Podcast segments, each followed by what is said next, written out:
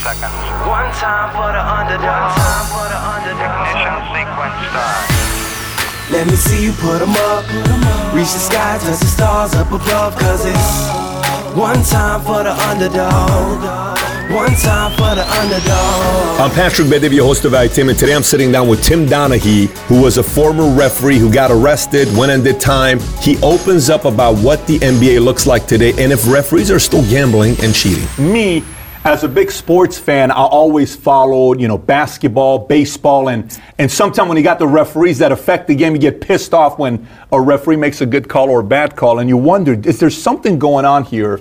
So today we have Tim Donaghy. Let me tell you a little bit about Tim Donaghy, his background. He refed from 1994 to 07, which is a very interesting 13-year career because during that time he refed with MJ's peak, Kobe's peak, LeBron's peak, Shaq, a lot of other names. So we're going to get into a lot of those personalities. But also there was a part where from 03 to 07 he was gambling while refereeing, which ended up costing him his job and did 15 months in prison. And he wrote a book we'll talk about. Very, very interesting stories that if you're a sports fan or somebody that even is in that world, you're definitely going to be blown away by some of the stories that he has. So with that being said, Tim Donaghy, thanks for being on Valuetainment. Thanks for having me. Yeah, it's it's. Uh, we had an interesting lunch earlier. Those conversations were good. So I wish some of the some of it was recorded, but uh, I'm sure we're going to touch up on some of the stories. So Tim, before we get into the whole story, the first question I want to know when I go back and I call people around who went to school with you, I found a few guys that went to school with you who knew you when you were 16, 17, 18. I asked them, I said, how was, how was he in school? You know, and they told me what they thought how you were in school, but I want to ask you, how, who were you in high school? If I went to high school with you, who was Tim? Definitely the class clown. You know, I, I like to push the envelope a little bit and uh, have a lot of fun. So definitely the guy that was uh, trying to make everybody laugh. Were you a chippy guy? Were you always a competitive guy? Were you always like, were you from a family that you had high expectations? Wh- where was that coming from? Definitely, probably overly comp- competitive. Even today, when, when I do something with the kids, you know, you know, talk about having four four daughters, you know, whatever it is. If we're playing a game of cards, you know, I want to win. So, uh, yeah, overly competitive. Uh, you know, at every aspect of, uh, you know, you, you play to win. That's the way I grew up. Did you play all sports or was it mainly basketball? Mainly basketball, baseball, a little bit of football when I was younger, but uh, the main thing that I enjoyed the most was basketball. And you're a pretty competitive basketball player. I mean, like you, you, you played. You actually know how to play the game. Yeah, definitely. I mean, like, like I said, when when I got involved in doing something competitive, it wasn't uh, something where you know second place was an option. You, you played to win and win at all cost. Is that a standard that was set by pops or mom? Was that like a family standard? Like you better compete? I, I think it's just a standard growing up with uh, you know four brothers. Everybody was competitive in the area that I grew up in. You, you just played to win. There was uh, no way that you know anyone wanted to come in second place. Where if you went home in second place, you better go home with a bunch of blood on you. I read somewhere that you had a, a one time you came home and you had a third place trophy or second place trophy. You pulled down the window, you threw it out because you didn't want to show your dad you were second or third place. Is that Right, right over the Walt Whitman Bridge. You know, roll the window down, threw it right in the water. Yeah. literally? Absolutely. And you remember this? Oh, sure, because uh, you know I had older brothers that uh, you know had trophies. You know, we all lined them up on the heaters in the bedroom, and you know nobody had a second place trophy. It wasn't like it is today, where everybody gets a participation trophy. You know, it was a first place trophy or nothing. So you definitely didn't want to walk in my house with that. Is that competitiveness like the part I'm trying? I, I got three kids myself, so I'm just curious to know. Was it was it driven by somebody? Meaning, was it just because you had four brothers, you know, four of you, and obviously that's a competitive environment, period. But you're in Philly, which is a very competitive sports city. All sports is competitive, and the culture in Philadelphia, especially where you grew up at. So, was your dad expecting all of you guys to perform at a high level, or no? It was purely just the brothers. No, no, absolutely. I mean, my dad, you know, had high expectations for all of us, and whatever we got involved in, even today, you know, when I got in, in all my trouble, Yeah. we'd have conversations. I'd be like, I don't know what I'm going to do with my life, and he said, you know, I don't care if you have to dig ditches for a life, just be the best ditch digger you can be. He would tell you that. Absolutely. Really? Absolutely. So even when you went through it, he still kept the same mindset with you? Yes, yes. Wow. Was he a guy that he felt bad for you for going through it, or no? He just said, man up, take the responsibility. Like, what approach did he take with you? I think deep down he probably felt bad, but no, definitely man up. You got yourself into this. You're going to have to get yourself out of it. You have four daughters, and uh, you know, dig deep and do what you have to do. Interesting. So, how does one go about becoming a referee in the NBA? I mean, obviously, you don't have a lot of referees. Like, this isn't an option where you got 200 refs ref in a game. It's typically the same faces for a decade, two decades, some even 30 years are refereeing, right, or more. So, how does one become a referee? You know, I, I was fortunate that the area I was from was a hotbed for referees, whether it was college referees or even NBA referees. We had Joe Crawford, we had Tom Washington, Steve Javie. So, you know, we had a lot of people that, uh, you know, came from our area. So, um, you know, it was Why just. is that though? Why, why, why from there? I I think what happened was is people saw and these people were accessible in the community and you, and you thought to yourself, wow, if, if he did it, I, I could probably do it. Because I guess I'm asking a question. You went to school, same school that what Ed Malloy, Crawford went to. Uh, Joe Crawford, Joe Crawford, Malloy, Malloy. uh, Mike Callahan. I mean, that's uh, so. You know how you say Silicon Valley, all the technology companies come out of. Why refereeing there? I mean, there's refereeing going on everywhere. Is Right. one guy made it and he started making money, so people followed his footsteps? What was the reasoning for that? I think uh, you know Crawford was a big guy in our area. Uh, he was accessible in the community. It's not like uh, you know he was some felt like he was somebody special. He gave Yeah. back to the younger referees and would go to a, a park where you were refing uh, you know a men's league game. And he'd show up and he'd start giving you pointers. So um, he passed it down to a lot of people in that area, and it was great basketball in the Philadelphia area. So you were always refereeing, uh, you know, the good athletes. So you learned a lot quicker than maybe somebody that was refereeing somewhere else. So you got used to the bigger guys and, and the hard play. And when you got in front of those people uh, that you were looking to impress, uh, you, you were ready for it. So, what was your break? I mean, I, I know you went to Villanova for school yourself, right? And then you were refereeing some college games, but when was your break when you all of a sudden got the offer to go into the NBA? Know, what happened for me was I, I was lucky because my father was a, a Final Four official, did the Final Four for several years. So my last name was recognized in the officiating community. So when I started to do it, I, I got a lot of breaks, probably a lot sooner than a lot of other people did. So um, it was a training process and a training program. And, uh, you know, I took it very seriously. And uh, I was fortunate that, uh, you know, I made it to the NBA. What was your first game? First game you ref? Do you remember that? I do. I do. It was uh, in Indiana, and uh, they were playing Houston. Tonight, Mahalik, Reichelt, and Donaghy. And the Rockets win the tip. Indiana will be Reggie Miller, Olajuwon era. So Right. that's a good era. Yeah. Uh, um, Larry Brown coaching, tough coach. Thousand wins, yeah. Yeah, and uh, at the end of the game, uh, Reggie Miller makes a move, and he's always trying to draw contact and jumped into somebody, and uh, I called an offensive foul. Miller over Elijah Fowler. They're going to call an offensive foul on Reggie Miller. Oh, boy, that took a lot of guts by that young official. And, boy, look at the debris come out on the court. and uh, the place went nuts. Threw stuff on the on the court. Game couldn't be played for about 20 minutes, and that was my first game. And you know how you, you always go back to your hotel room and you watch Sports Center. Da da da da. There's there's my picture, and uh, it was funny because uh, I don't know who did it. Nobody would admit it, but you know.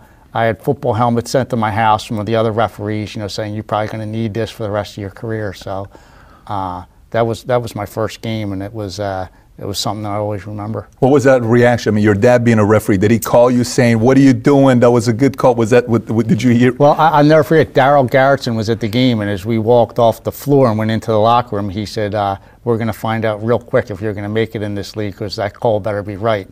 And uh, he backed me up and supported me, and so did Rod Thorn with the call. Looking back, probably would have been the easier call to make. Would have been just to put Reggie Let it the go. line. Yeah. Uh, it was one of those things that could have went either way, but uh, you know, I called the offensive foul. What did your dad tell you? Did he tell you anything when he saw you on ESPN or no?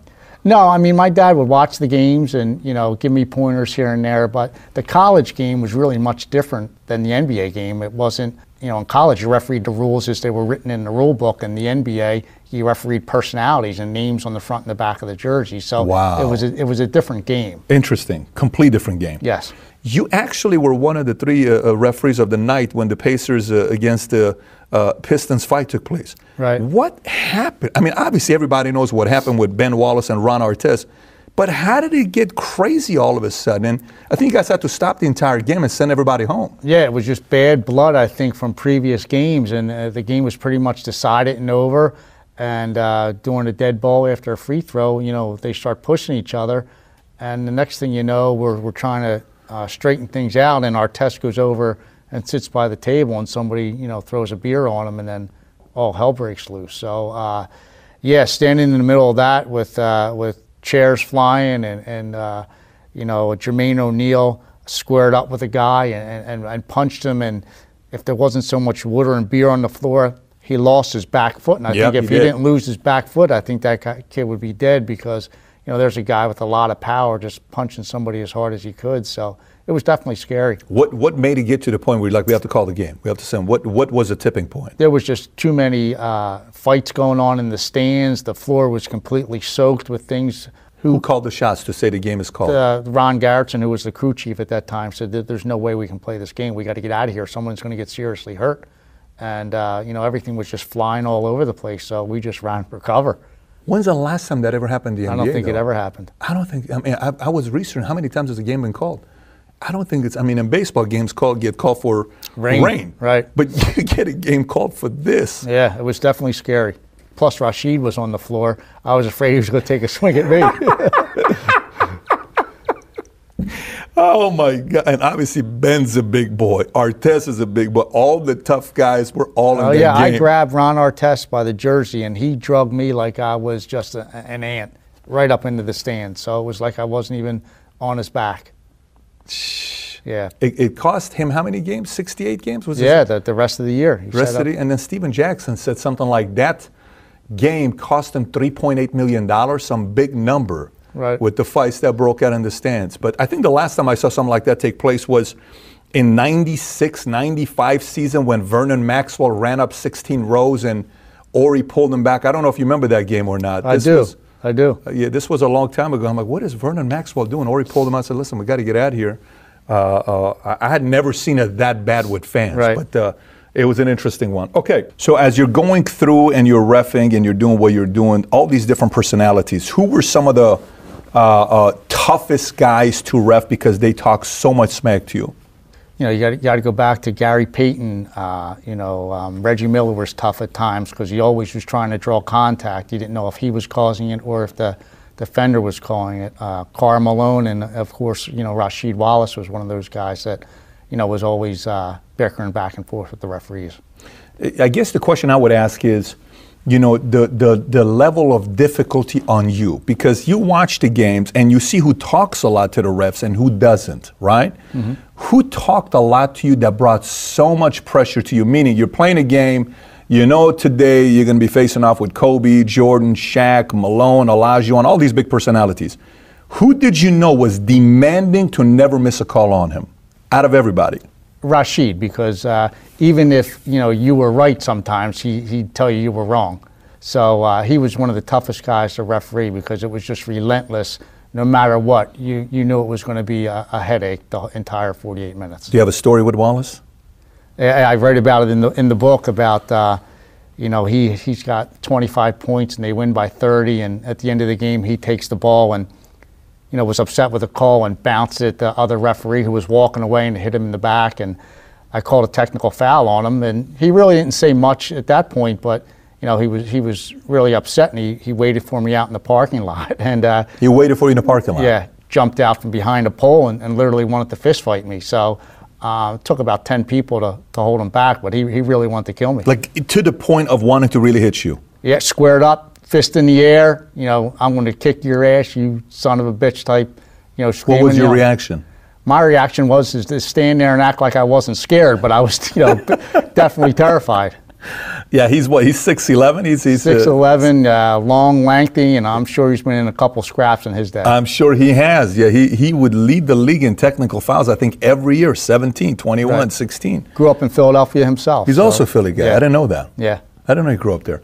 So so you you refed uh, for Mike right when he was at his peak, and you refed with Kobe right. Who was more demanding? You know, I think with the referees, that they, they came at you two different ways. I, I think Michael came at you in a way uh, that was, you know, more professional. He would let you know that, you know, you owed him one or he felt like you missed a call. How would he do that to you? Verbally? Verbally, Or, he'd come up to you at a, at a, you know, dead ball or, you know, at a free throw and come over to you and just, you know, whisper to you or, you know, let you know, you know, I got hit down there. What's going on? Why aren't you making this call tonight? And, and plant the seed in your mind that, you know, when he goes to the basket and he misses a shot, you know, it's not because he missed a shot. It's because he was fouled. Would he berate you and belittle you, or that no, wasn't his style? no, he, he was never really like that. Okay. He was, uh, you know, pretty professional uh, when he went after the referee. Interesting. How about Kobe? Kobe, you know, he, he was a little more adamant, a little bit more cocky about it, a little bit with the aspect that I'm deserving of it. He knew he was the best player in the game at that time, and you know, he wanted that treatment that, that Jordan got for so many years, and he let you know when he felt he wasn't getting it. Did he end up getting his ways, or Oh, absolutely. I- I'll never forget that. Uh, you know, there was a game, and, and these, this is one of the games where I passed information along to people I shouldn't have. Um, but Phil Jackson sent a tape into um, the league office, and one of the group supervisors came in and told the referees that they sent a tape in that said, you know, here's 25 plays in the last three games that Kobe was fouled on, and the referees missed the call. They did different things to plant seeds in the NBA office and the referee's mind to, you know, if they felt that their star player wasn't getting the treatment that they deserved. how often does that happen? Is that pretty common? Very common. for coaches and owners to send videos into home office for you guys to see. Not for the referees to see, No, for but the, for the, for the league to office to see, see, yeah. and, and then hopefully it's going to be passed down. I don't think the league office wanted it passed down in the manner that it was passed down to us, uh, you know, before a game like that. But you know, that's planting a seed in, in our heads to make sure we don't miss a play going to the basket with Kobe. And I knew that you know he was probably going to go to the line 20 times that night and, and probably have 30 points. Is that protocol? Is that typical protocol? Like it's not frowned upon. If I'm Phil, if I'm Popovich, if I'm Riley, if I'm whoever, and I'm not happy about the way the game was refed, and I take these three plays and I record them and I moderate it and I send it in, that's very much protocol. Yeah, that's done all the time. That's done all the during, time. during the playoffs. Did anybody do more than others? I think yeah, I think uh, Mark Cuban really um, started to go overboard with that and and bombard the league office with plays and and situations where he felt his team was getting screwed. I noticed one thing you said about Mark is that most of the time his complaints he was right. So he wasn't just a business guy that didn't know the game and he wasn't savvy. He actually was a business guy who understood the game and when he would get upset about a missed call, most of the time he was right. Is that what your experience was with him? Definitely. I mean, I, I personally I liked him. I would always say hi to him. Most of the referees hated his guts because they felt that our job was made harder because of all the complaints that he did, which made us have to break more tape down and file more reports, uh, based on the fact that they wanted us to monitor, you know, our calls more.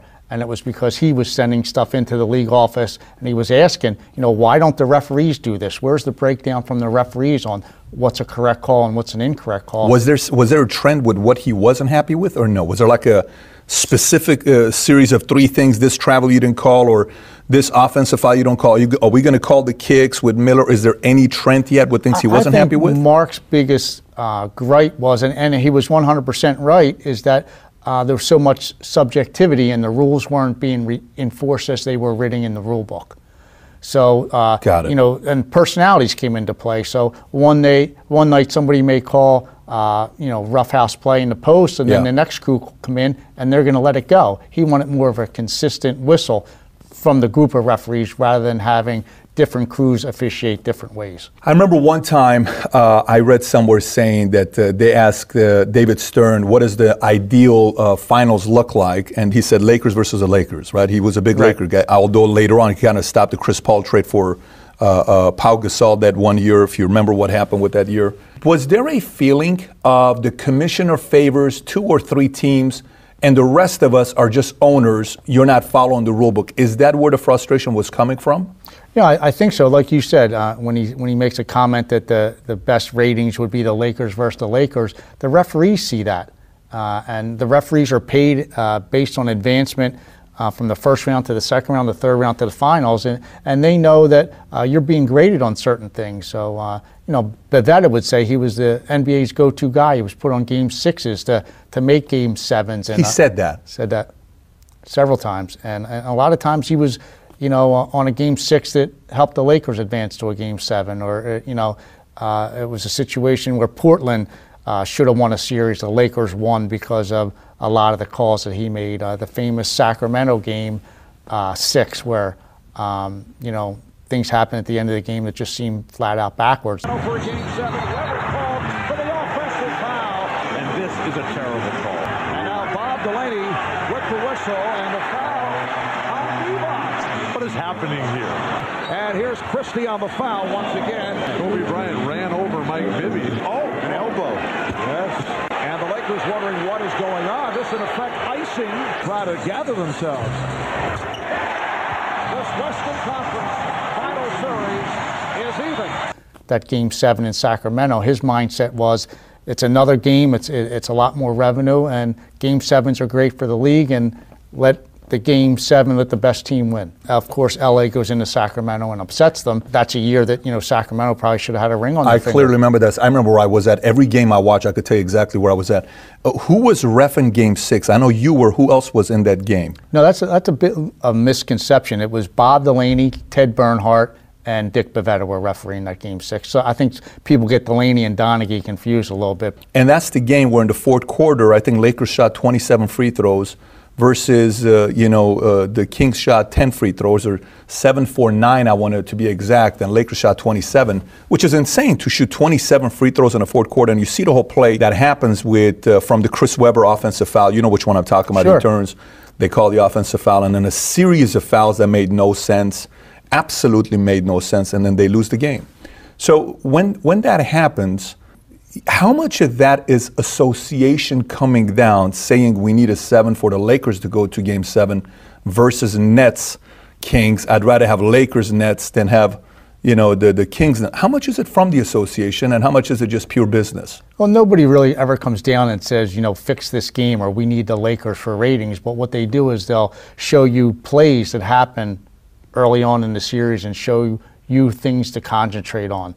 Uh, it might, might be a, a player in the post is too physical. He may be traveling before uh, he makes his move, and they'll show you these plays, and they were always for the team that was down in the series to benefit them. Got it. So they'd show you 10 plays, and eight of them were going to help the team that was down in the series, and they'd throw two in just to not make it so obvious. Did the same refs ref game seven or no? No. Is that a protocol?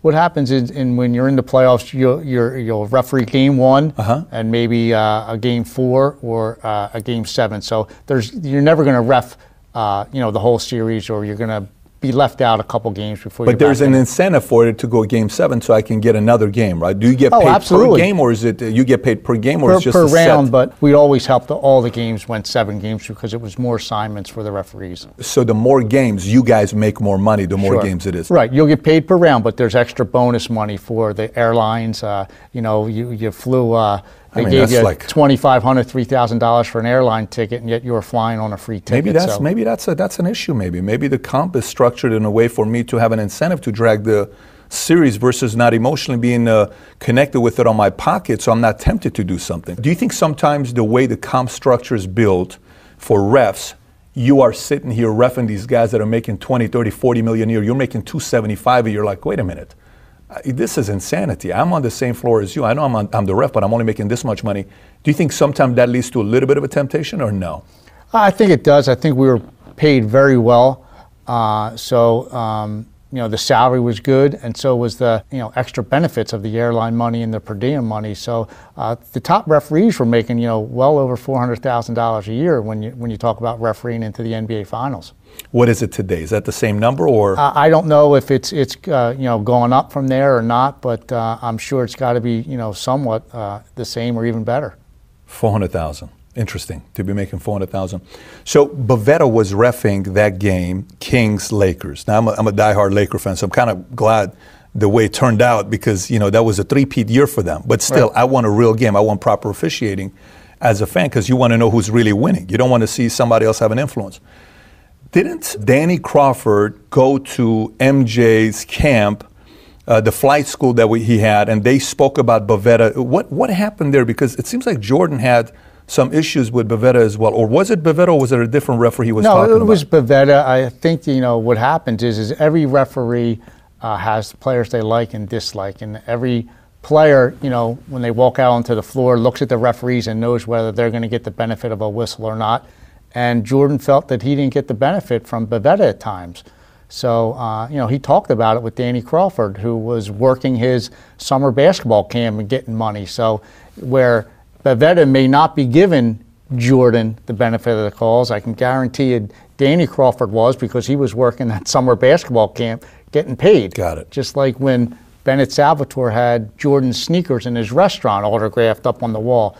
I can guarantee you that, you know, he got the benefit of the calls when Salvatore was on the floor. So every referee, Very interesting. yeah, every referee had their, uh, you know, likes and dislikes, uh, you know, with, with a player and a coach. So the way I see it when I look at it from the outside is just like some of these companies nowadays have lobbyists, you know, you see Amazon moving a part of their headquarters close to DC and being right next to, you know, Virginia because that's where the politicians and the lawmakers are. Was there a lot of that going on with players and refs as well? Like, listen, we got to win this ref over, we got to win that ref over. Was there some that played that strategy a lot or was Oh, it an unspoken rule? Uh, you know, relationships, both positive and negative, existed in, in the NBA with the referees and the players, referees and the coaches, and the referees and owners.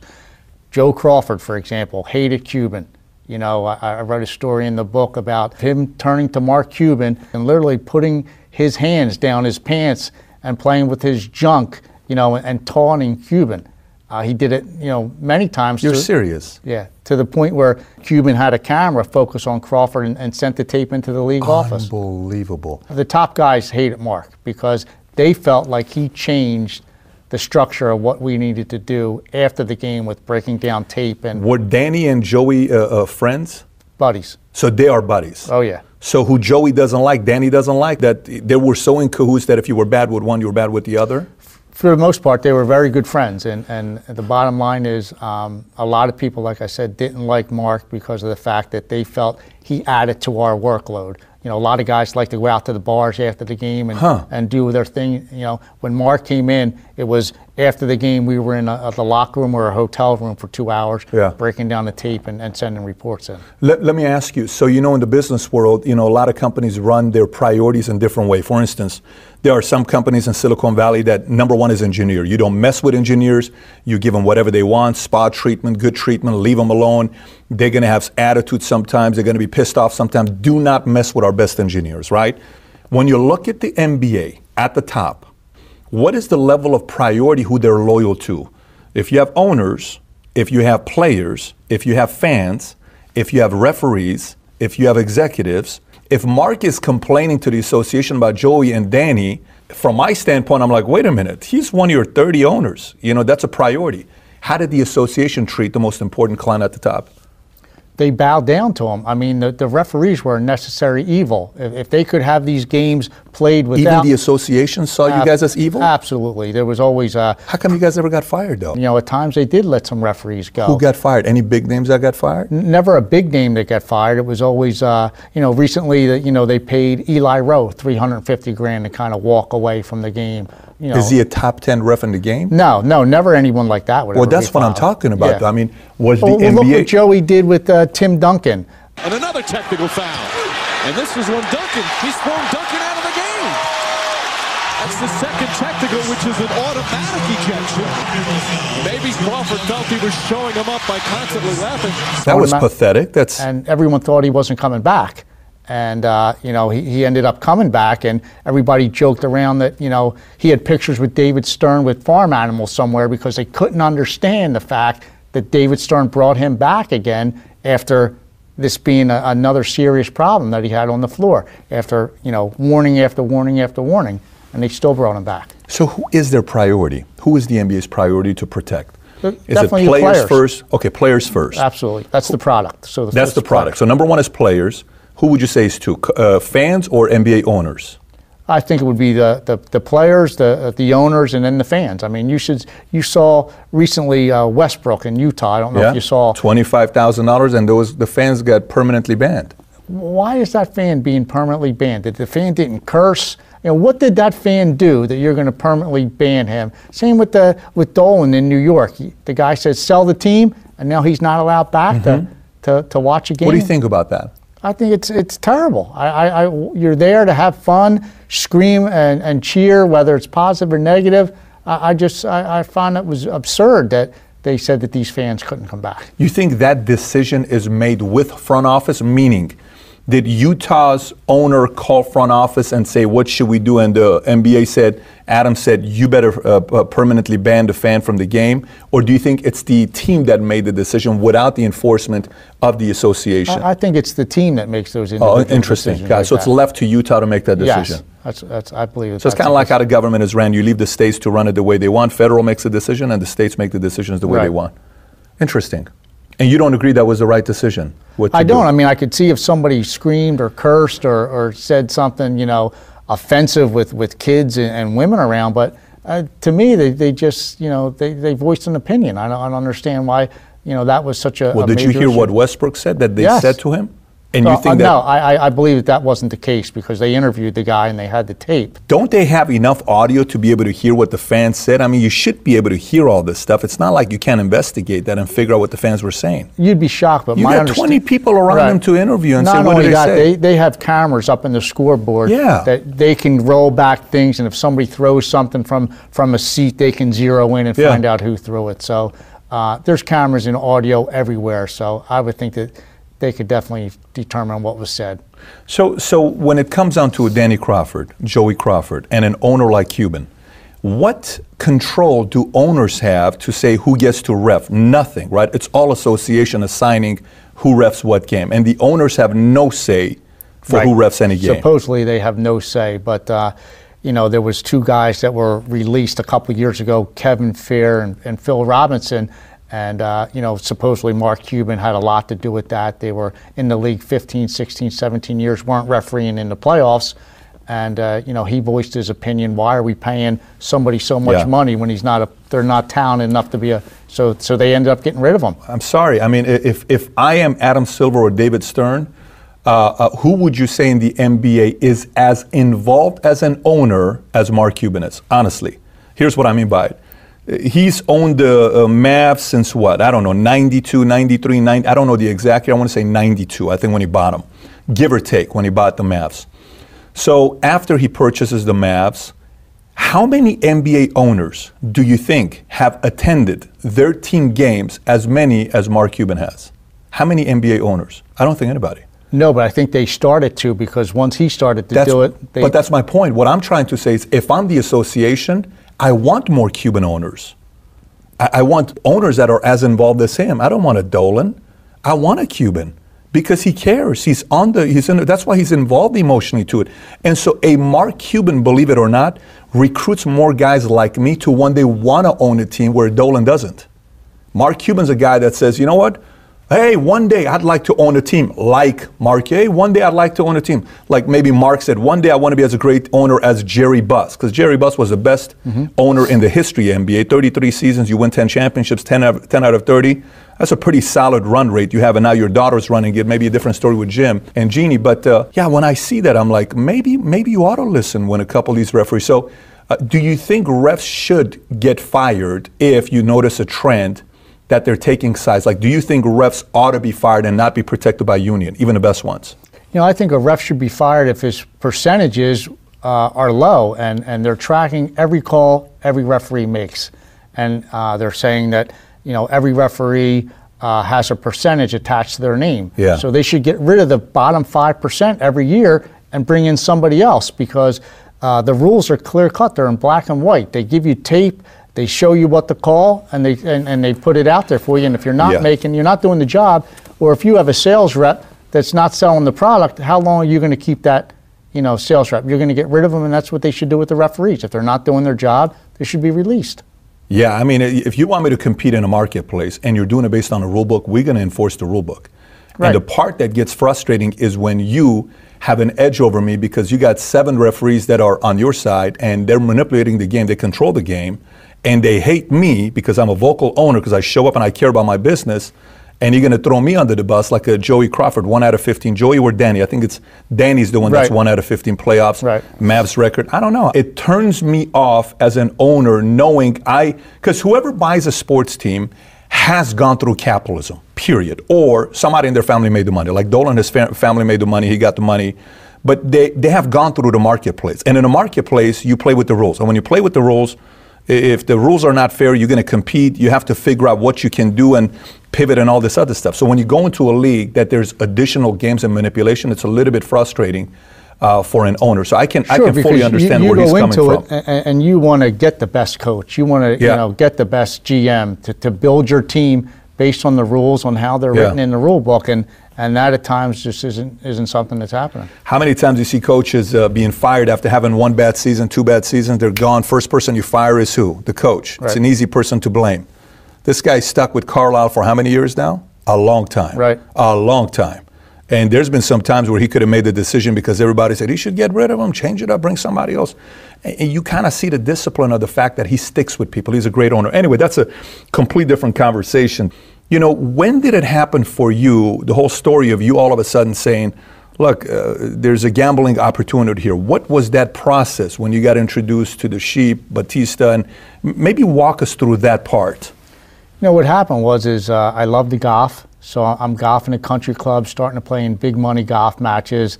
Uh, after golf matches, jumping in the car and heading to a casino, sitting at a blackjack table. The excitement's there with all your buddies from the from the country club, and, and I just became a situation for me where I loved it. I was playing cards in my basement. I had a big poker table in the basement, and, and every day of my life I was, you know, golfing. I was playing cards. I, I was betting on games, college uh, football, college basketball, and it just escalated to, uh, you know, my one buddy having the Philadelphia Daily News with him, asking me to pick a couple games for him in the NBA. I had just come from home and uh, I looked at the, the referee list of who was refereeing the games. I, I saw a couple of the guys somewhere. Maybe it was, uh, you know, an example that you were using that Danny Crawford had a problem with with uh, the Mavs, and, and I rattled off three games to him real quick based on who was refereeing, and I went 3 and 0. And he calls me up the next day and he goes, Man, was it that easy? And, and I was like, Yeah. And not thinking really much about it. And then it just kind of snowballed. We, we started betting on NBA games. And then, you know, when, when things happened, like the thing with Kobe Bryant, and I knew he was going to start going to the line because uh, they were complaining with the league office and the referees were being told that these plays were being missed, that, uh, you know, I started passing along information like that to him when, when I was officiating some of the games. So, uh, you know, I, I- got up to a line and then I just jumped over it and I, and I shouldn't have been doing it. And when you did, was it the moment? Did you know, like uh, the uh, point of no return? Like you knew it was like I am too deep. Was it the first time we are like I'm too deep, or no? You didn't think you were too deep. No, yet? I didn't think I was too deep. Then it got to the point where, uh, you know, I was doing it, and I, and I said to my buddy, you know, listen, we got to stop this. This isn't right, and we stopped. Then we just floated back into doing it, and then we stopped for good. And what I didn't know was that this guy was passing this information along to to the sheep and to uh, another guy that was associated uh, with big gamblers, and they were making millions of dollars on, on these games. So when we stopped doing it and the sheep and all his people weren't getting the plays anymore, I went into Philadelphia for a game and uh, uh, Tommy Martino, who was a high school buddy of mine, uh, you know, called me up and said, "Hey, listen, I'm going to come down and see you." And you know, they came down and they picked me up, and in the car was was James Battista, and uh, he told me that you know he was getting the plays for uh, you know years from Jack Concannon, and, and they were making millions of dollars on it, and that he needed to get continue to get those plays, and if not, you know he was going to expose me to the NBA or have somebody visit my wife or kids in Florida, and it was uh, flat out. flat out. So it was something that uh, you know we set it up, and I was to give Martino the plays, and Martino relayed them to Battista, and uh, they were making millions of dollars, and it was uh, heard over again being a Gambino wiretap. How, how did you feel in that moment when that statement was made? Like, what was your immediate reaction, or was there an immediate? Oh, like, did you, absolutely. were I you mean, I- startled? sick because you know th- I- I'm screwed. I can't all of a sudden call somebody up and say, "Hey, listen, this is what I've been doing for the last three years. Can you just let me go and I won't do it anymore and, and keep my job?" I, I- I knew I was screwed. Either either way, I was done. I was hoping at the end of the basketball season, uh, after giving them the picks, that it was going to be over and, and we were never going to do it again. But you know, I was highly mistaken. They were never going to, you know, as a, the FBI agents say, release the golden goose. You're, you know, putting too many, uh, you know, dollars in their pockets for them to just stop. So now this continues post that statement for how long? So he makes that statement to you. If you don't continue, Right. It was. have Uh, to pay I, a I visit. believe it was December 22nd, and it went on for the next three or four months to where they were really banging the games and uh, the lines were going from 10 points up to 14 or 15 points because they were just betting millions and millions of dollars on it. And, and the FBI agent said normally they wouldn't touch a gambling case, but it was putting so much money into the coffers of uh, you know the crime families that you know that's why they got involved. This is uh, documented or off the meaning? Is it bookies uh, or, or, is it uh, uh, uh, you know online you know gambling Vegas type of stuff? How were they doing it for it not to be tracked or to be tracked? I, I think they were doing it everywhere. I think Battista was so strung out on drugs and uh, you know owed so many people so much money that he was getting down uh, whoever would take his action. So I think that they were doing it everywhere.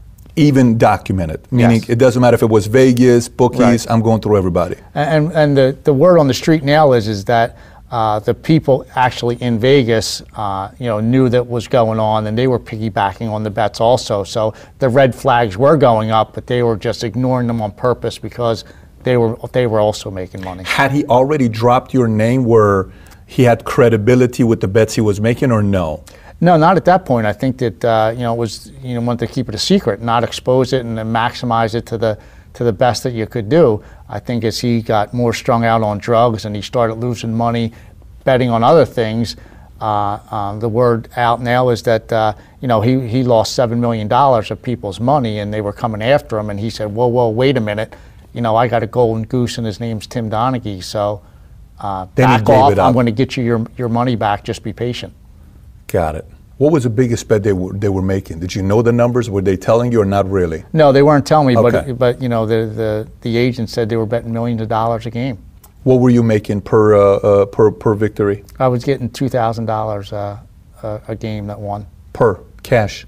cash. And when it was happening, where you're like, oh my gosh, this is an additional source of income. I mean, I can really double down with this. Sure, because you know I, I I always like to have a big wad of money in my pocket to hit the casinos, to, to golf with. You know, uh, you know, standing over a putt. You know, sometimes we were betting five hundred, thousand dollars. You know, you're going to make that putt. I mean, it was just uh, out of control, but I loved it. I loved the excitement of it.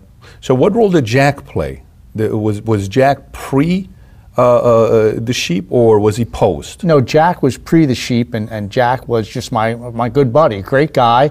Uh, He's, well, he was what six five. He actually he played or something played like at that. St. Yeah. Joe's, uh, great athlete, and uh, you know a, a- super guy, and you know great family guy, and you know it, it just uh, was a situation where you know he was to put the bets in and keep my name out of it, but what was happening is you know the guy that he was putting the bets in was you know taking that information and knowing that we were buddies and and using that information and passing along to people. Got it. When's the last time you spoke to Jimmy? Jimmy Battista. Yeah. Uh, he owes me money for restitution that I paid. So from time to time, I have to send him a text message that says, you know, where's the check? So, Seriously? Yeah. And so you have there's a relationship. It's somewhat of a, re- a relationship, or you know, a, an email that I'll have to send to his attorney and him. You know, he, he's not a, a you know a friend of mine uh, in any way, shape, or form. But due to the fact that he you know owes me that money, there's some you know conversation from time to time. What, what is this story about Schmaga? You guys you guys use this phrase Schmaga like a kid from school, and what, what was that all about? The code. Yeah, Schmaga was, uh, you know, it was a kid from Holy Cross that was uh, mentally and physically handicapped, and the Martino family, Tommy, uh, you know, really cared for this kid. He really didn't have any family members, and they took him in as if he was, you know, their own son for years. And uh, we all met him, we all hung out with him, we take him out to eat, and he was just kind of a part of our family, so to speak, you know. And uh, you know, the Martinos were, you know, gracious in everything that they, they did for, for that kid. And uh, we, we said that when we needed a name for a game where it was just a, a, a you know can't lose situation, and I think Tommy said, you know, well, let's call it a Schmaga, because that was uh, Joey's nickname, Schmaga. So that's that's what that was. That meant double or triple the bet I that you're anything making. Anything you could do. Yeah. And uh, uh, what, what I, uh, based on what I hear about Tommy, Tommy was uh, Tommy was what five four, but he was great with the ladies. People liked him. They respected him. He was strong. He'd be And- pissed off if he heard you say he's five five. He's five five. My No, apologies, Tommy, I'm if you're watching kidding. this. He's uh, he. I- Uh, Tommy, I heard good things for what I've heard from what people said No, about you. He was uh, a good-looking kid, a very likable kid. Uh, you know, and and He walked like Every- he's seven feet tall. yeah, every, he had every, swagger. every girl loved him. He was funny as could be. Uh, I think we talked about it earlier. His his cousin Paulie Martino, uh, a venture capitalist who has a lot of money, you know, is is doing a film based on his uh, life called Inside Game, and I think it's. I haven't seen it yet. I'm going to see it next week, but I think it's like a cross between Goodfellas and The Hangover. So Get out I of think here. it's. Uh, so think, they're gonna highlight the part about refereeing as well. I think they're definitely going to touch on that, but I think it's mostly, uh, you know, like I said, I haven't seen it yet about him, and, and he was a funny kid, so uh, I think it'd probably be a funny movie. Are you participating in like? Are they bring you in as a consultant uh, to do anything with it? Uh, I, I may, uh, you know, uh, take a look at it and, and see, make the decision after that, and, and help them with some marketing on it. It's interesting, you know, when you when you grow up in different cities. Every city has its own culture. Every city. I mean, I grew up in. Uh, I lived in Tehran ten years, right? It's a different culture. When I explain people what it's like growing up in Tehran, and people say, "Come on, are you out of your mind? Are you freaking kidding me? I don't believe that. That's that's Tehran." You know, I lived in Germany in a city called Erlangen, right outside of Nuremberg. It was a, uh, a refugee camp. So the culture growing up, there's a complete different thing. You see different things. I grew up in Glendale, California, which is like the, the capital of Armenians around the world. If you live in Glendale, there's more Armenians in Glendale than you know anywhere else except for Armenia. So every city has its own culture. I've lived in Kentucky, Tennessee, all over the place. What is it like, you know, the, the culture of Philadelphia in sports? Because, you know, almost everybody I talk to that's from Philadelphia, when it comes down to sports, they talk about it like it's religion. I would put Philadelphia first. I'd put Boston two, New York three is the way I put. What makes Philadelphia this special when it comes down to sports? just passionate with their sports teams. Uh, it's a situation where Sunday at one o'clock, everyone's in front of the TV, uh, waiting for the Eagles to come on. And, and I'll never forget. Uh, you know, I was dating a girl one time that was, uh, you know, not really a big sports fan, and I'm at her house one o'clock, and I'm like, you know, where's your dad? Why, why aren't the Eagles? You know, what's going on here? And it, it just was very rare that, uh, you know, uh, you're not a big passionate. Eagles, Flyers, Phillies fan, and you know, comes down to the, it's what everybody it revolves around. You know, the city doing well with their sports teams. One of the questions I want to get into is the part about uh, being asked that uh, uh, you fixed the game. And you're saying you, you didn't fix the game, they're saying you fixed the game. Uh, uh, and obviously, there was an inv- investigation done with the FBI. Phil uh, Scalia, I want to say the last name. Scala. Scala, yeah, and uh, some other names that were involved in it. And I, I want to hear your part. What is the difference between fixing and gambling? So you were convicted specifically for gambling, right? You were not uh, uh, convicted for anything to do with fixing the game. Right. I, I think what the, the big misconception is, is is people think that I was out there calling fouls on Shaq and Kobe and LeBron and putting them to the bench to where I was betting on the other team and winning. You know, that wasn't the situation. The situation was I was taking information uh, of what the league office wanted to be called in those games and who was going to be put at an advantage or a disadvantage or relationships that existed with uh, referees and, and owners or, or certain players. Like you said, uh, there was a time where Danny Crawford was uh, 1 in 15 uh, when he was refereeing the Dallas Mavericks games. There were times where I knew, you know, Crawford was going to stick it to a, a certain team because he had problems with them. So, with that information, uh, you know, that's what I did and, and, and used that information. It wasn't like I was going out using the whistle on a nightly basis to make sure, uh, you know, the bets won. Okay, so but you also say that most referees gamble in the NBA. Would you agree with that? Would you say that you made that statement? Yes. Most referees gamble in the NBA. Okay, when you say that, what are you saying? Are you saying like thousand dollar games, five hundred dollar games, five thousand dollar games? What do you mean when you say they gamble? What I meant by when they gamble is, you know, David Stern made the famous uh, comment when, when this story went down. I was a rogue referee. And 2007. Yeah. Legal gambling will cost you your job because it was in our contract you couldn't bet, and illegal gambling will cost you your freedom. And uh, he didn't realize at that time that you know probably 55 out of 58 NBA referees gambled, whether it was on the golf course. You know, we all went to the casinos, we went to the racetrack. Uh, you know, we, we did a lot of us gambled on football games, even amongst each other. So uh, I think he really had to backtrack and and realize that uh, you know what he said was wrong, but he couldn't fire 55 out of 58 referees because th- they they gambled, even though that's what he said. Let's look at a couple of the numbers because I know based on what I see is the NBA investigated 17 games in the 06 season, I believe, right? And out of the 17 games, if I remember this correctly, only one came where you called two offensive fouls on Collins I'm sure you know this because you read it yourself and you've seen it yourself. And then ESPN, the magazine, went and investigated 40 games of that season.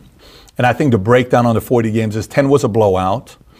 And then 23 out of 30, the calls favored the people and the teams that you bet on or you, you said that were going to win.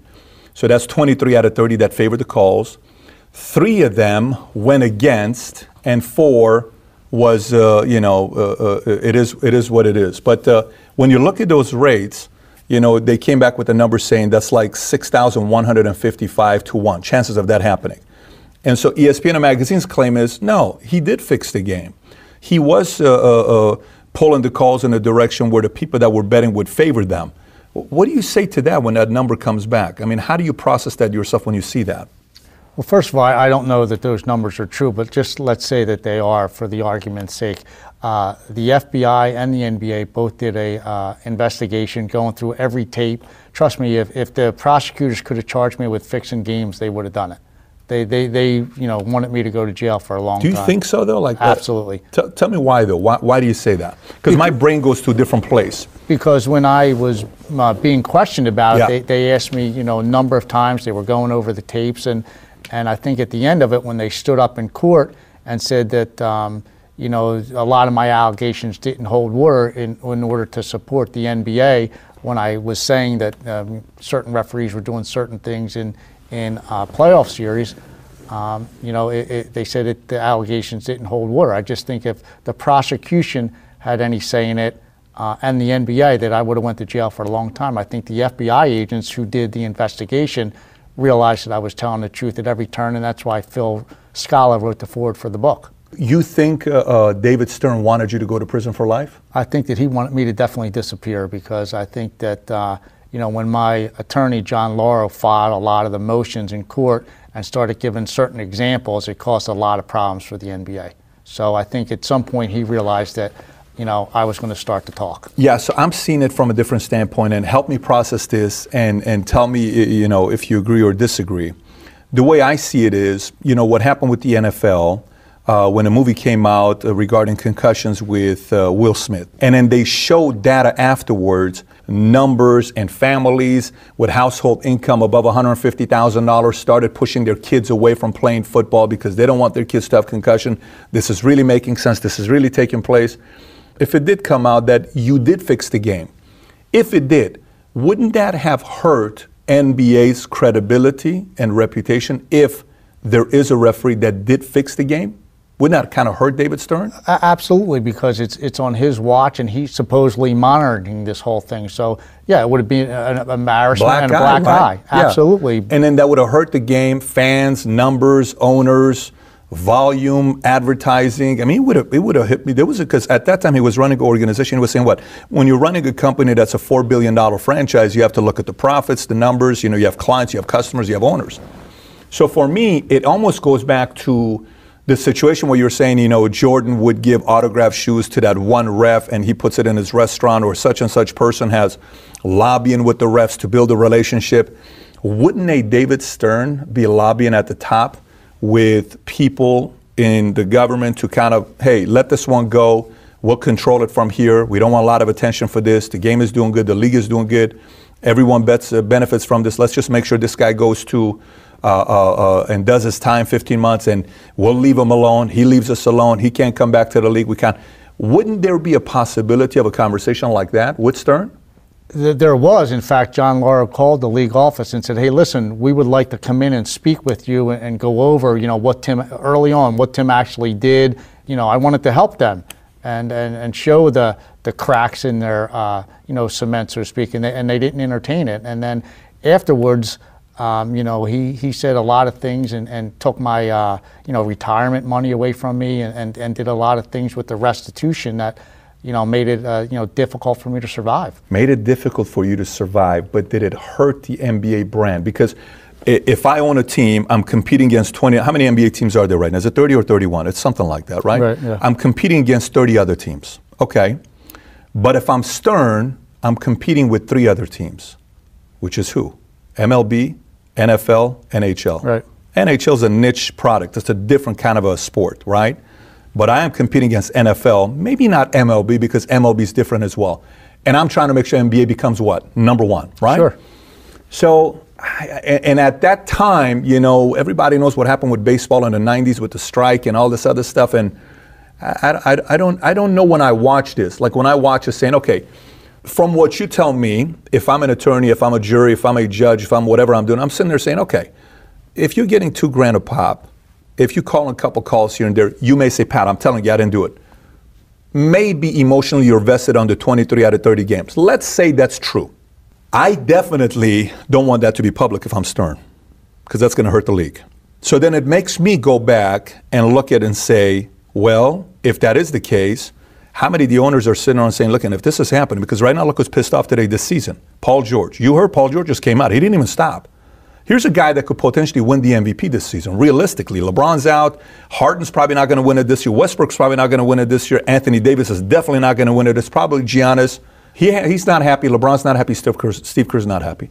Let's say LeBron's typically not happy. He's the best. He can not be happy. He's, he is who he is.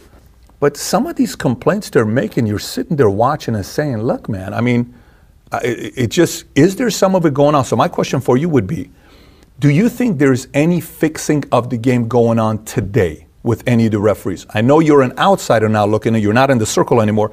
I'm sure none of these referees can talk to you because you're probably the anti you know what. You better not be talking to you know uh, yourself or else. I would just assume most industries do it that way. If somebody's a former FBI guy that went you know whatever rogue, you can't talk to that guy mm-hmm. because if you do, you're going to lose your job with us because we don't trust you. You're talking to an outsider, loose lips. Let's just say if I'm thinking that. Do you think there's anybody fixing the game today? I don't, I don't think they're fixing games, but I think there's so much subjectivity still in the game. I think there's situations where relationships uh, are positive and negative, and I think it's, it spills out onto the floor. Uh, Chris Paul and Scott Foster just got into it recently, and mm-hmm. and uh, you know I think that when Foster has the opportunity, he's going to continue to stick it to him. Uh, so is that okay though? it's okay because the league allows it to continue to happen. So how do you regulate that? You know how NFL, here's what I like about what the NFL has done. Okay, and you know where I'm going with this one. There's the uh, uh, uh some of the stuff that they have. You can go back through the red uh, flag, and you know we're gonna review this, or we're gonna do that, we're gonna do that. Why can't they kind of go a little bit more into that? Is it because it's going to slow down the game? Is it going to lengthen the game? I think that's where it's heading, and I think it has to be done. If you look at officiating in all the major sports, uh, name me one hockey referee. Name me, name me one, uh, you know, uh, NFL uh, back judge. You, you can't do it. The, the NBA is the only got, uh, league that you can continually name the, the referees because there's always, point. you know, uh, they, they allow they have to hire more referees and spread the games out so that the players don't see the same referees on a, a continuous basis. Yeah, you lose credibility. Look at honestly, I can't stand watching boxing at all. You know, you saw it again with Triple G, uh, the first fight versus Canelo. Oh, this referee scored it seventh, whatever the score was, five. Uh, five uh, I don't know what the four to eight or five to seven, the way he, uh, they scored it. And you lose trust. I watch UFC because at least UFC, you know who's going to be winning it. There's some credibility, even though a big personality guy like Dana White is running it, which you know there's some politics involved with him because he's a power guy. You have to listen to the way he runs the show. He built an empire. I still trust the results of UFC way more than I do basketball. And even like for me, a question for you. I'm curious to know what you said about this because I saw you the other day. You were uh, uh, standing by the computer and TV, and you were talking about what happened. I think it was a Dwyane Wade call or some game it was that you were saying this one. It should have been. It was a Miami game, I think it was. I, I don't know which one it was, but I just saw it. The Golden State Warriors. They're facing Cavs. Okay, and it's the season where they went 73 and nine, and the whole Draymond Green situation that took place. When you watch that, okay, they call the foul. I get it. Let's say foul's there. Technical foul, fine. Do you think a one game suspension is granted for something like that for Draymond? Like, why did they suspend him for a game in the finals?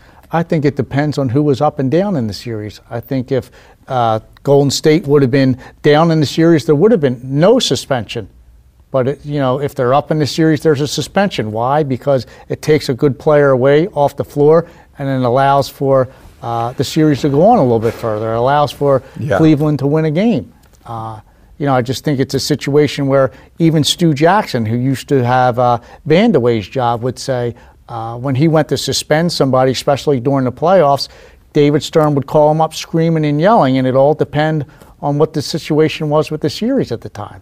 So it was so much, uh, you know, subjectivity on what the circumstance was. But that's too much politics. That is too much politics, and it questions the integrity of the And game. And that's why they're always going to have problems until they figure out How do you fix that though? Because that's a no. Because that that's a four peat. That's not a three peat, and no one's done a four peat in a long time since what Celtics. I think the only team that a four peat would was what Right. the Celtics. So Golden State's building an empire. There's a big difference between a two peat and a four peat, and they don't even have a three peat. Depending on if they win this year, which they have a lot of locker room issues. So I have a problem with that. I, I think you have to hire more referees, and I think every year you have to get rid of the ones that uh, you know call percentages below par and have a standard, and that way the the players and, and the fans and the owners will see that there's some turnover. But and then if you're not made the decision, not referees, to give the one game suspension, right? I mean, it's I not think like that came from a way above him. I don't think that that was his So decision. Adam is the one that got I, I think so. I think you know Stu Jackson came out and said, you know, when it gets to that point, that the you know the commissioner gets involved. Yeah, that's disappointing. I mean, I, I don't know how you feel about that, but that's disappointing. Let, let, us transition. I got, I got some other questions, a complete different direction I want to go into with you. And I'm curious to know what you're going to say about this. So, what do you think about steroids in sports or, or PED in sports? Like, you know, uh, uh, GH, you know, growth hormone, steroids in football, steroids in baseball. What do you think about steroids and additional things that people are using in sports? Know, I think it puts them at an unfair advantage, uh, you know, for the people that aren't doing it. So uh, I, I think it's tough that you have to really regulate it to make sure that everyone's playing under the same, uh, you know, rules and, and, field. Do you think they should make it legal or no? No, I, I think that you have to make it uh, illegal because I think it sends a, a- a bad message to the Kids. kids. Uh, you know, if you do this, you know, which is probably hurting your Yeah. your lifespan, that you know you're going to be able to end up like these guys. I think it just sends the wrong message. Okay, so some of these guys are coming and saying, "Look, I'm playing football, man. I'm getting my ass kicked, and I'm being hit by a 330 pound person. I kind of need my body to be a little bit stronger. I need a little bit of GH to be able to handle this. You don't know what it's like to be hit head on with a freaking helmet that can crush anybody's skull, and you know this guy's on something, and I'm not to be able to have that. So I ask this question because it leads me to a whole different thing. You think Canseco did the right thing by coming out and telling everybody's story about who was doing what and who was doing this? You think that was the right move on his end? You know, I, I think he had a story. I think he was, uh, you know, fed up with the, the way it was, the direction that it was heading, and, and he wanted to, you know, come out and say his side of it because I think it was obvious that, you know, he definitely was on steroids, and I think he admitted it. So with that, I think he just wanted to make sure everybody else knew what was going on. Did it help baseball, you think? I think it took a little bit of excitement out of the game because at that time, you know, it was all those home runs were flying out of the park. So I, I think it kind of it hurt it, but I, I think in, in the big scope of things, I think it you know it helped the, the, the younger generation that they took that out of the game. You know, I, I think that the league, to be honest with you, came uh, up with a, a different way of trying to keep that excitement, and, and we all know they say that the balls are juice now, so. Uh, you know, you don't do the steroids because the ball is going to go out of the, the Park park, now anyway. So, you know, they, they came up with a different avenue to, to keep that excitement in there. So I think there's always going to be uh, uh, situations that, that fans are going to question, you know, what's being done and how it's being done. As a fan, as an outsider, I don't know if you're a baseball guy or not. I mean, I am. mean, you're an all sports guy. So, did that do anything to you about the opinion of the game in baseball? Did you look at it and say, I trust it more, I trust it less, or did you like, I really don't give a shit? No, no, it, it didn't matter to me Nothing. either way. Got it. So, uh, what do you think about Pete Rose? Does he belong in Hall of Fame? You know, I, I do. I think he, you know, uh, belongs in the Hall of Fame. I think he should be judged for what he did on the field during his playing days. Obviously, he made a mistake. He's finally come uh, to the point where, you know, he said that he, you know, he did what he did, and I think that uh, he should be given that opportunity. I hope he uh, he does while he's still here. That you know he makes it into the Hall of Fame because I think he's somebody that, uh, you know, deserves it, and I, I think it would really, uh, you know, change his life. How many times has the NBA or have any owners reached out to you to want to hire you as a consultant or bring you in? I know this is a crazy idea, but has anybody from the NBA office, front office, or any sports team, I'm not looking for names, I'm not asking you to throw names here, I'm just asking, has anybody from the league ever reached out to you, consider to employ you? No, Never. No. Any NBA owners? I had had conversations with one owner early on, and uh, unfortunately, it, it fell through. And, and you know, I thought it was going to be something that I was going to do, but it didn't work out. If I am the NBA and I hired you as a consultant, what could you bring in value to the NBA? Would you be able to identify areas where the uh, uh, integrity of the game would be going higher? Would you be able to help them out? Or absolutely, you have to look at it from a experience and referee perspective of what referees are doing on the floor, who they're talking to during timeouts before the game, who they're laughing with. Yeah. Uh, you know, and, and all that from a perception wise, other referees, uh, you know, uh, will pick that up because they know maybe this guy's, you know, getting in a position to try and get a call. You know, uh, other players will look over and see why is he talking to that guy and Yeah. he's not talking to me. An owner or uh, a coach will look over the timeout and say, why is he talking to that guy and not talking to me? And then what happens after that uh, series in the next couple times down the floor? Did they get a call? Did you go back to why he Yeah. got that call? Did he because he had conversation with him? You, there's just a lot of things that you have to look at uh, in regard to how about the other side? Would a sports team benefit from hiring you? I think I could show them uh, the mistakes that the referees are making or, or what they're calling so that they could uh, go over that in practice in, in regard to prepare for certain referees and what they're calling or look at the league office and see what the, they're telling the referees to call and make sure that their players are, are doing the uh, things the right way and, and, and enforcing what the referees are being told to call, to call it. So it changes from every every given night. They have a web page and they're sending out plays to these referees and telling them to call these certain things. And How big of an impact could you make points wise per game? so I think that you know we talked about this at lunch. I think there's no doubt. Uh, you know, if, if you know the tendencies of the referees and, and you know what they're calling, that there could be a difference of two, three, or four points if you are aware of not doing what they're going to call. You take four points times 82 games, that's 328 points, something like that. That could cost you like three, four, five games. That could be eight playoffs, sixth, you know, eight spot, 10 spot. I mean, that's we're not talking little numbers here. So my follow up for you would be this Would Adam Silver be okay if I, one of these sports owners, hired you as a consultant? I think that there would be a problem. I think that uh, early on, I, I, I was going to have a job with one of the owners, and I think that he basically was told to stop talking to me. That, that's my personal opinion. I, I don't know for sure, but So, do you know who Frank Abagnale is? I do. So, what do you think about Frank's story? Uh, great story. I remember the movie uh, um, with the FBI agents Yeah. with, the, with the money, right? Yeah. Yes. He's the guy that uh, had eight different identities. He was a surgeon. I think he was a pilot. Uh, I want to say he was a lawyer. And he would go to the banks and get checks, all these weird things he would do, right? And eventually the FBI finally said, What the hell is this guy doing? He went to prison, I think, for five years. And later on, the federal government hired him. Because if he knows how this works, man, we are going to be able to catch everybody else. Do you know Joseph Kennedy's story? He's the market crash guy on what he did and how he manipulated the stock market and made all this money. He would make it go up, make it come down. Do you know who finally hired him? FDR. You know what position he got? He ran SEC.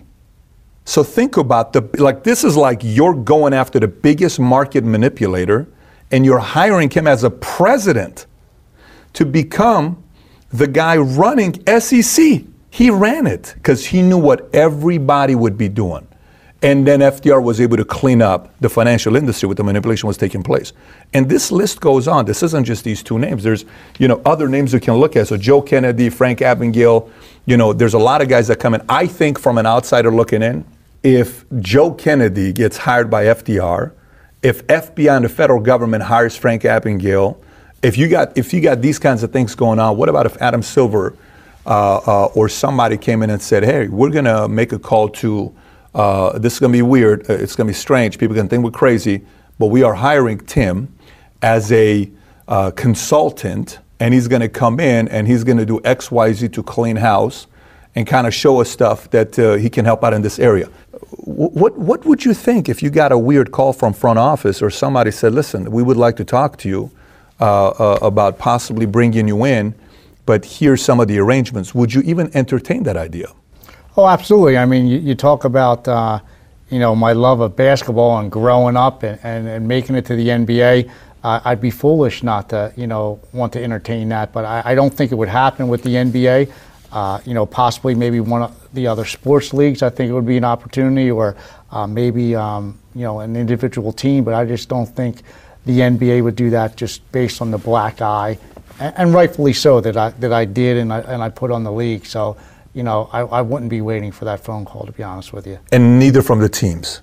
I, I think it's a possibility one of the teams uh, in the NBA, but I think it would be something that would not be publicized. That it would be you know behind closed doors. That I could break down tape and and look at calls. I know there's been some retired referees that have done that for uh, you know a lot of the individual teams.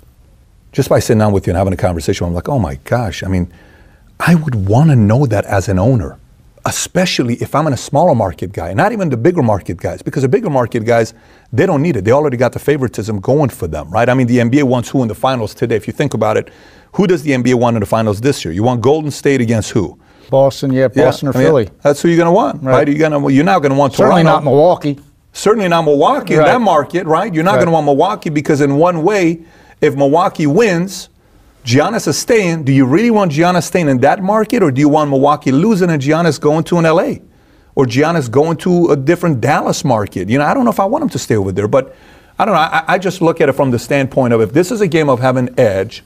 If Bezos goes out there and hires some interesting people to give him an edge, former FBI agents, you know, former people like that, why are you hiring former FBI agents? For what? You know, but what's the reason behind that? And he runs a trillion dollar company. If I'm the NBA, here's how I would notice it. I would hate for a documentary or a movie to be made about your story. So let's just say somebody sees this, because you know these interviews, sometimes they see it. Like a Michael Franzese was on our show, ended up getting 10 million views between a couple interviews. One uh, was 6.2, another one's like 2.2, and one in Russian is like a million, and then all the other stuff. A&E contacted him, show in Vegas, all this other stuff. I, I would, if I'm the league, I am much more excited about hiring you than allowing somebody from Hollywood to reach out to you and make a movie about this, like Concussion, because I think that movie is going to hurt the NBA more than the NBA hiring you and signing a 10 year contract with you as a consultant to keep you in as long as XYZ stuff you agree to. That would be my move. I, I need you as my agent. I would make a hell of an agent, but I run a company. But that would be my approach. So let's do a uh, lightning round, and then we'll wrap up and we'll talk about the book and we'll send it off. So I'll give you some names. Just tell me what you think about it. First word that comes to mind, or whatever thing you want to say about them. Okay. First one, one of your best friends in the world, David Stern. Arrogant, Okay. LeBron James, powerful, Ron Artest, funny, really, Michael Jordan. the goat, Wow. Phil Jackson, sarcastic, Popovich. Miserable. Why do you say that? I just think he. I, I've never met somebody night in and night out that could be so miserable. It, it just. It, it was never a smile or you know in, in a good mood. It just seemed like it was no matter what, whether he was up twenty or not. He just. He, Interesting. Joey Crawford. that's a tough one. Good guy.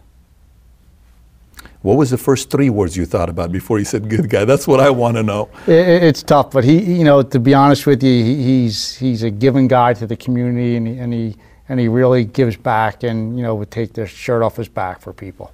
Danny Crawford. Uh, talented, Bavetta. shady. Okay. Rasheed Wallace. I'm trying to think on the floor or off the floor, but on the floor, nuts. Rick Mahorn. Great guy. Adam Silver.